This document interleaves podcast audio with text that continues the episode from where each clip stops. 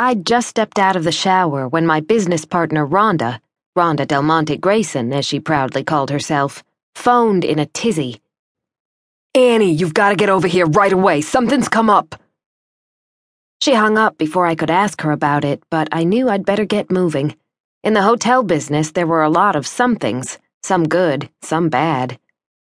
My mind whirled with possibilities as I quickly dried off and dressed.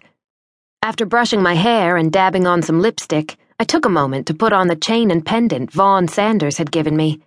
He wouldn't return from filming for another six weeks, and I missed him like crazy. The gold pendant spoke of so many things. His initial V formed one side of my A.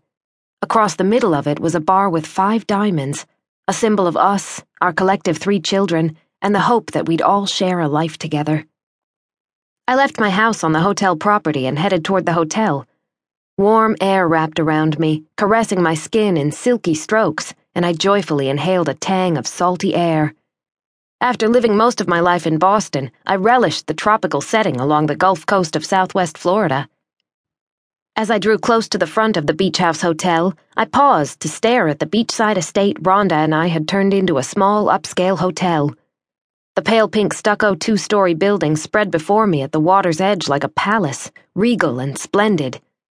Wide steps led to carved wooden double doors that invited guests inside.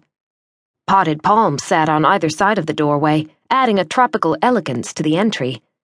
Along the front of the hotel, brilliant pink hibiscus blossoms vied for attention with bougainvillea and other colorful plantings and softened the lines of the building. Gratitude filled me. In the troubling days following my ex's dumping me for his receptionist, Candy with a K, as she called herself, I never would have imagined being part owner of such a beautiful place. We'd started out better than expected, but the fear of failing kept me working day and night to make sure the hotel succeeded. So many didn't. And though I loved Rhonda, it was sometimes frustrating to be left with most of the detailed follow up work she disliked. Doing it as cheerfully as I could while she stayed busy doing the more fun stuff was a way to pay her back for all she'd done to help me. Rhonda appeared at the top of the stairway. Dressed in one of the lightweight, colorful caftans she loved to wear, she urged me forward, flapping the green sleeves of her dress like a tropical bird about to take flight. Or more like the early bird who got the worm, I thought wryly, as I got a closer look at the grin on her face. She placed her hands on her ample hips and shook her head at me. Annie Rutherford, how can you look so freaking beautiful and put together at this early hour? I swear if you weren't my best friend, I'd hate your guts. I laughed. Rhonda was known for speaking her mind. It was amazing we even got along. We were as different as two people could be. My strict grandmother, who'd raised me after my parents died, would shiver in her blue blooded Boston grave at the language Rhonda used. I'd gotten used to it, which was a good thing because Rhonda didn't even notice it. She'd come from a loud Italian family in New Jersey. What's up? I asked. It better be good. I haven't even had my coffee yet.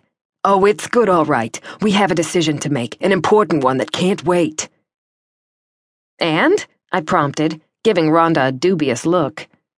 And I promised Valentina Marquis' agent we'd call her right back. She's at LAX, ready to put Valentina on a private jet to us. Oh, no. My heart thudded with dismay. Are you talking about the same Valentina Marquis who co starred with Vaughn in that awful short film? The one he tried to get out of several times? Rhonda nodded. The very same one, but Annie, this could mean a lot of business for us. As usual, talk of new business stopped me cold. I was consumed by overseeing the finances of the hotel. At best, the hotel business was a series of ups and downs, fluctuating as bookings rose and fell. At worst, I had invested every cent of mine into my share of the business. Weather, dates of holidays, and fierce competition affected bookings for rooms reservations, which created a lot of uncertainty. Okay, you'd better tell me about it.